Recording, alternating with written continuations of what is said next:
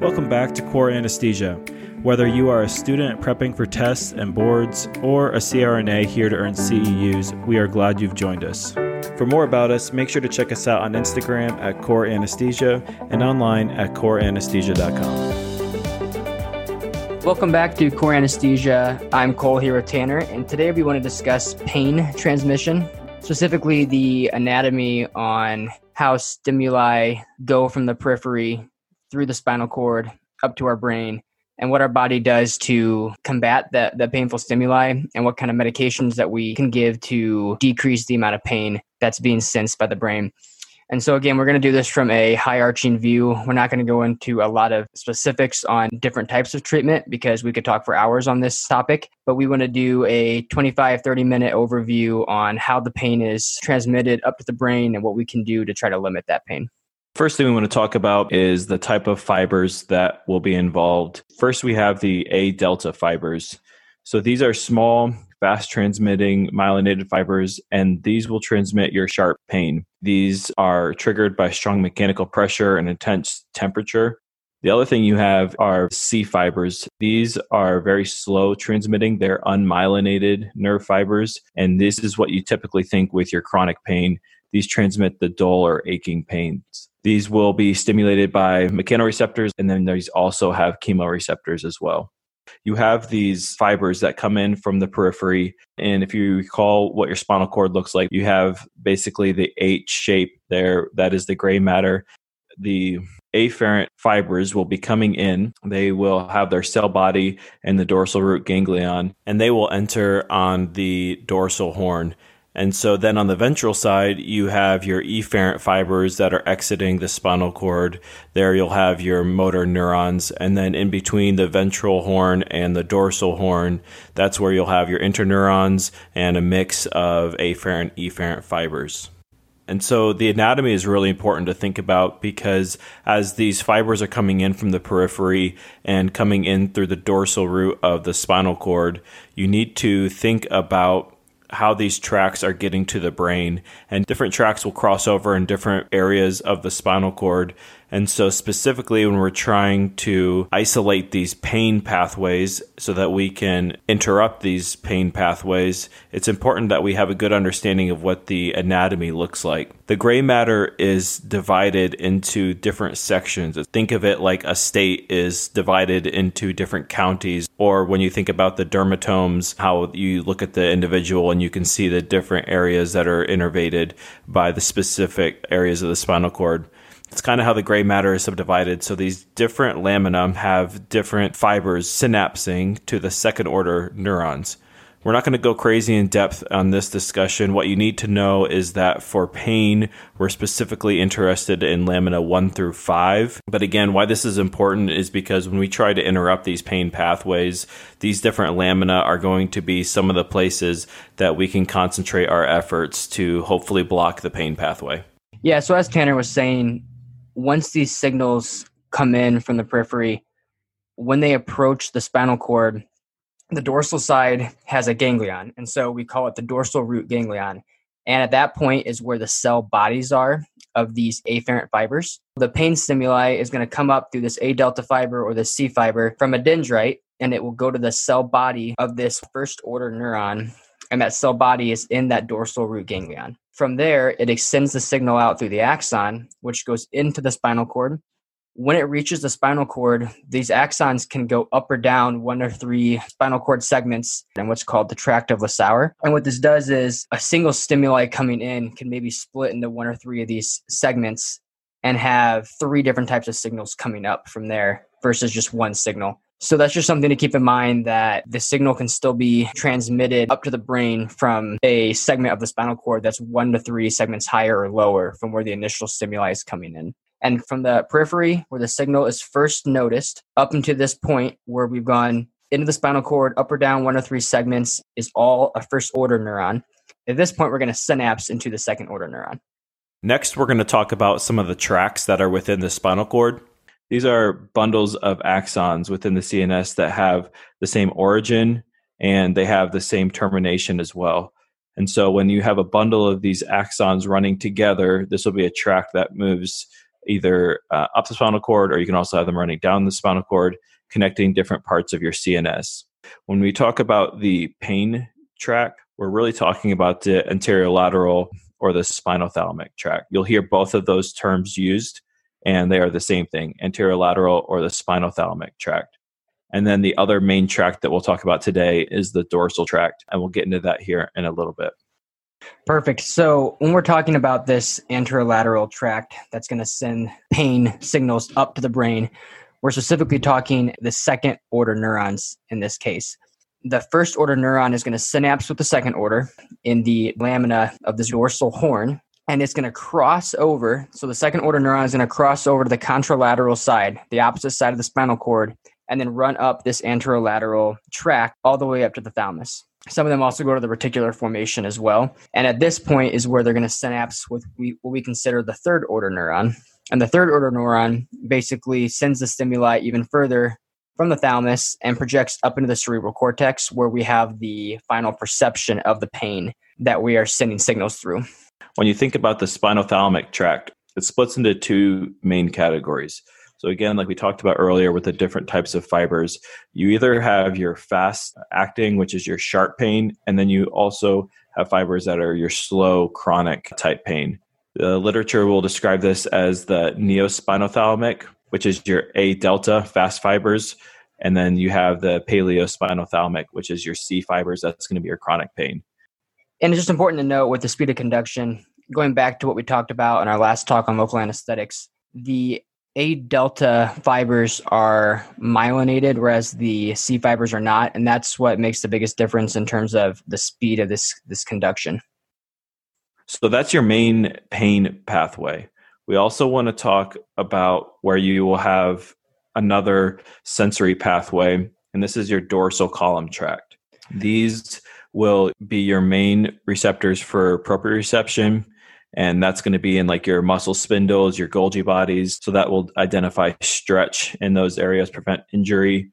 And then also, if you have touch pressure, sustained pressure, this is what allows for two point discrimination. So these are going to use the receptor, the Merkel cells, the Ruffini endings, Meissner corpuscles. That's what's going to be your two point discrimination.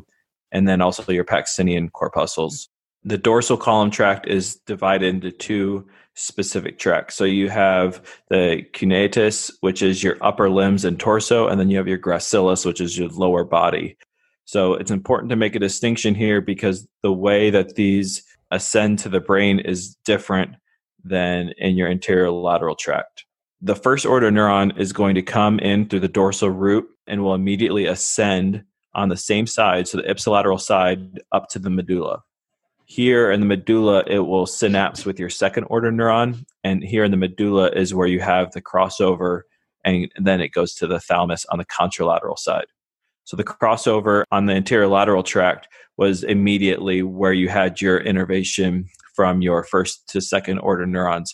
Here, it's going to go up to the medulla and then switch over to the contralateral side and then go to the thalamus.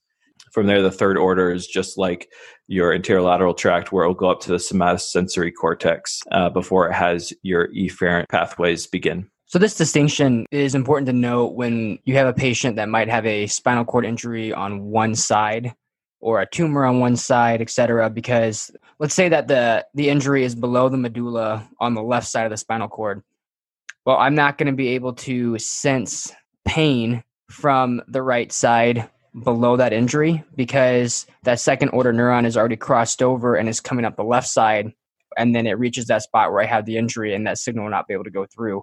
However, I will still be able to have my sense of fine touch and proprioception from that right side in the lower extremity because as Tanner just said, that first order neuron continues up the right side and does not cross over to the left side until it's already reached the medulla.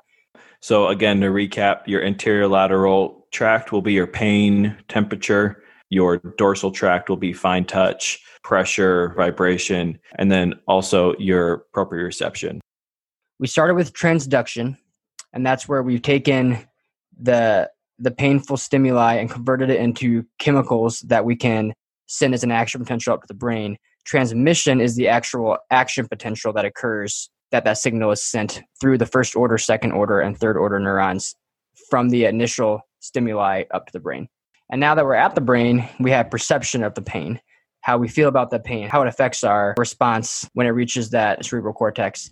A fourth part that we want to talk about now is called modulation. So it's basically how that signal is modified, either augmented or inhibited, as it advances from the original stimulus up to the brain.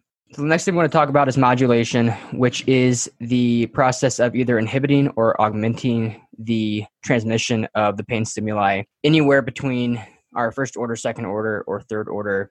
How this works is our brain will send a descending inhibitory pathway that begins in the periaqueductal gray and rostroventral medulla. And it's going to send a signal down to, if you remember, the substantia gelatinosa, which is the site of our first synapse between the first order neuron and the second order neuron. So the goal here is to prevent the neurotransmitters released from the first order neuron from getting to the second order neuron and continuing the signal up to the brain. And just so we're clear, we're talking about the anterior lateral tract, not the dorsal tract. Yeah, it's a good point to note. So this pathway will release norepinephrine and serotonin, and it will act on interneurons as well and these interneurons will release enkephalin, which does two things. One, it prevents calcium from going into the presynaptic terminal of the first order neuron. And by decreasing the amount of calcium that goes into those terminals, it'll then decrease the amount of neurotransmitter that is released from that first order neuron. Secondly, it will decrease the chances of that second order neuron having a successful stimuli being transmitted through the neuron. And what I mean by that is it will decrease or hyperpolarize the cell membrane of that second order neuron and make it harder for a signal to actually reach a threshold potential for that second order neuron. And it does that by manipulating the potassium channels. So, two things, just to recap it prevents calcium from binding to the first order neuron, so you can't release neurotransmitters. And it also makes it harder for that second order neuron to even get a stimulus to successfully go through it. When it's reacting with that presynaptic neuron, so the first order neuron. It acts on that G protein and reduces the amount of calcium. What this is doing is decreasing substance P from being released. That's your neurotransmitter that will go to your second order neuron and cause, again, another action potential. So, substance P is inhibited there with the serotonin acting on that presynaptic neuron.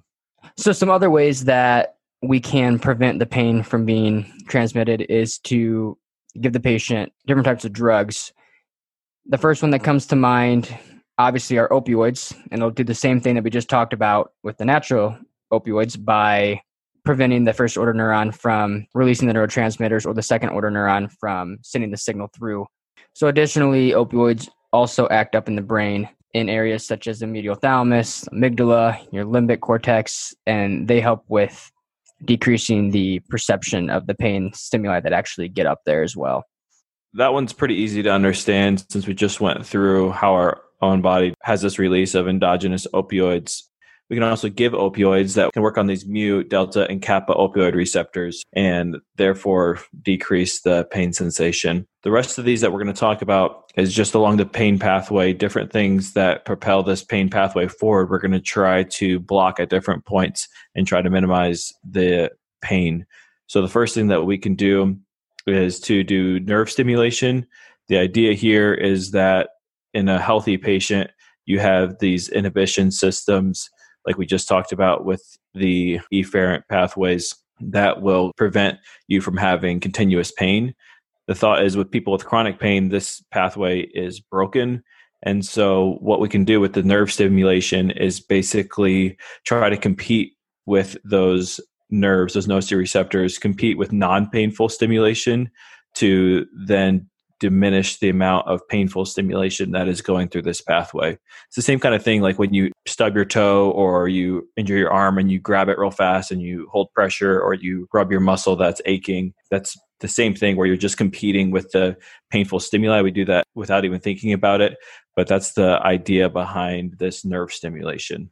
Additionally, we can use medications such as alpha 2 agonists. So, if you recall from our ANS discussion, Clonidine and Precedex are two alpha 2 adrenergic receptor agonists. And a side effect that we talked about when we initially talked about the alpha 2 receptors is that they inhibit adenylate cyclase and that decreases your cyclic AMP levels. Well, when this medication binds to alpha 2 receptors in the central nervous system, it has a similar effect to what our opioids would do at this spot as well by decreasing the amount of calcium that can influx into the terminals of the presynaptic neuron, as well as altering the membrane potential of the postsynaptic neuron with the potassium channels to then make it harder for that signal to be brought forward and transmitted through the second neuron. So it has a similar effect to what we discussed with the opioids in terms of having the effect on both the presynaptic and the postsynaptic neurons. Another thing that we can give is steroids, and this is primarily working on the transduction part of the pain pathway. What this does is all the prostaglandins that are there during a trauma or an injury. Steroids are anti inflammatory and they inhibit these prostaglandins. So, when doing that, there's less stimulation to these first order neurons, and therefore we can try to inhibit the pain response. And when we give these steroid injections, oftentimes people, I don't know, will get a steroid injection into their hip to reduce their hip pain. And this really is only a temporary measure. It's only going to last for maybe a couple months, and then you're going to repeat them and repeat them. So this isn't a uh, long-term fix, but it's something that you would have to renew same thing of local anesthetics. It's a very short term fix. As we talked about in our previous episode, this blocks the voltage gated sodium channels in the axons of these neurons and prevents the signal from being sent down the axon. And again, this is going to be very short term for fixing the pain. Another drug that we can do uh, is NSAIDs, so non steroidal anti inflammatory drugs. And the goal here is to decrease the amount of prostaglandin from being produced while prostaglandin isn't the initial trigger for the pain pathway, it contributes to hyperalgesia, which is a elevated response to the pain. So we limit the amount of prostaglandins present in this inflamed tissue. We are then going to limit the response to the painful stimuli that's there. So with that pathophys in mind, it makes sense that NSAIDs aren't going to completely get rid of the pain, but they're going to help decrease the amount of pain that's there. Another one we want to talk about is ketamine. So, this is often used for induction and anesthesia. We can also use it to treat pain. And the mechanism of action on this one is it's a non competitive NMDA antagonist. And so, this has been associated with when you talk about wind up with these pain pathways, basically that means the upregulation of these NMDA receptors, which makes them hyperexcitable and so this pain pathway is much easier to initiate. So the ketamine will help prevent that. And then it also has anti inflammatory effects as well. Awesome. And the next thing we want to talk about is antidepressant medications. So these SSRIs or SNRIs they're selective serotonin or selective norepi reuptake inhibitors, so they prevent those neurotransmitters from being reuptake by the presynaptic terminal. And if we keep these neurotransmitters present, then by giving these medications, they're going to enhance the inhibitory pathway that we talked about, where the main neurotransmitters of those pathways are norepi and serotonin. So if we are giving SSRIs or SNRIs, it's going to increase the amount of neurotransmitter that's present at the end of those pathways to then block the signal being transmitted between the first order and the second order neuron. The last one we want to talk about is methadone. So, this is a synthetic opioid. It's used for the treatment of severe acute pain in addition to chronic pain. We've frequently seen this in the ICU if you have somebody that comes in with chronic pain. This is a racemic mixture of two enantiomers that have different mechanisms of action one of them will antagonize the NMDA receptor, which we talked about that when we discussed ketamine, and then also inhibit serotonin and norepinephrine reuptake, which, as we discussed, that will have implications for your synapse from the first order to the second order neurons within the CNS. And then the other one is going to bind to the opioid receptors. Again, like we talked about when we discussed opioids, you have your mu, delta, and kappa receptors and it'll have its effects there by binding to those opioid receptors. With all of this, it's important to remember your anatomy, remember how these neurotransmitters are initiated and how they move from neuron to neuron. You begin from the very peripheral where you have your transduction, transmission up through the CNS, perception in the cortex, and then modulation is your effector response to that pain pathway. When you remember that whole pathway in order, you can then begin to think where can we break this process? Where can we manipulate this process to stop that pathway from achieving the final result of pain. Once you understand the anatomy and you understand the physiology of how this is being uh, carried out, then I think it's easier to understand the different methods of pain management that we have available for us to use.